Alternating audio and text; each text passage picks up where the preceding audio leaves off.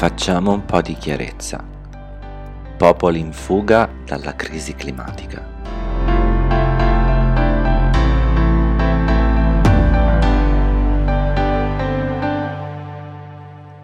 Emigrare in Europa è diventata un'impresa sempre più costosa e rischiosa. I trafficanti chiedono infatti sempre più soldi per un viaggio che molto spesso non porta alla meta sperata, ma si ferma in Libia, dove i migranti, bloccati in centri di detenzione che sono dei veri e propri lager, sono costretti a chiedere altri soldi alle proprie famiglie per soddisfare le richieste dei loro carcerieri e tentare di continuare il proprio percorso ma li aspetta ancora la traversata del Mediterraneo, con tutti i rischi che essa comporta. Eppure a migliaia continuano a provarci e sembra che uno dei fattori che più influenzi la scelta di partire sia il cambiamento climatico. Ad esempio, nella Somalia sud-occidentale i viaggi illegali verso l'Europa erano rari fino a poco tempo fa, mentre ora sembrano essere diventati la norma.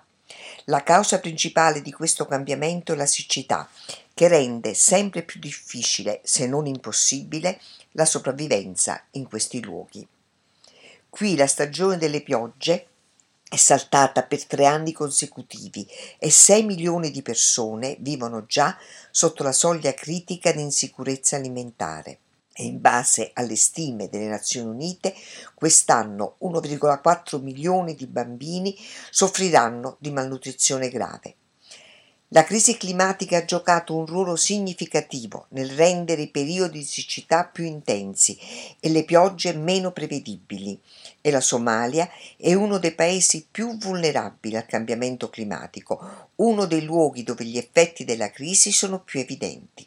I periodi di siccità si susseguono frequentemente e le vittime non hanno nemmeno il tempo di riprendersi.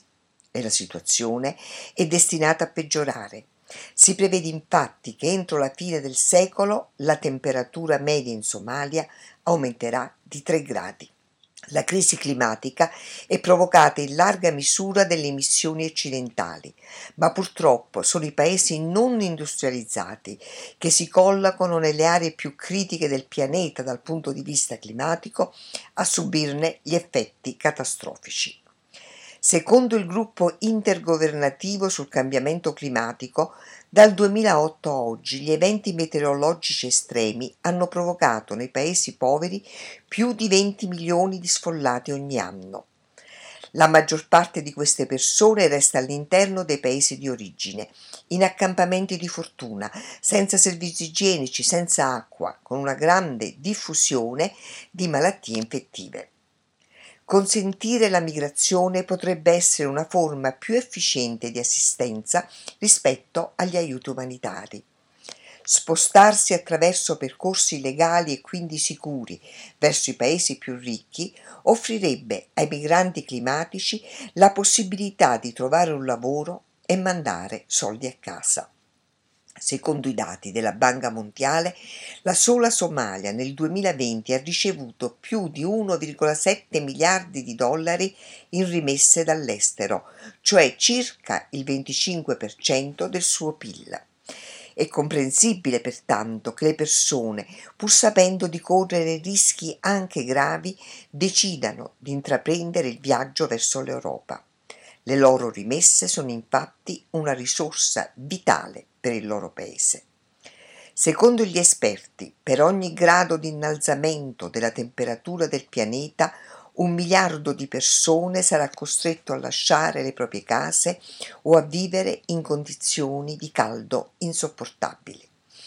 Coloro che governano il mondo a livello politico ed economico dovrebbero forse iniziare a porsi il problema di come affrontare la crisi climatica, con tutte le sue conseguenze in termini di aumento della povertà e dei flussi migratori, piuttosto che farsi guerra tra di loro ed aggravare così sempre più il surriscaldamento globale.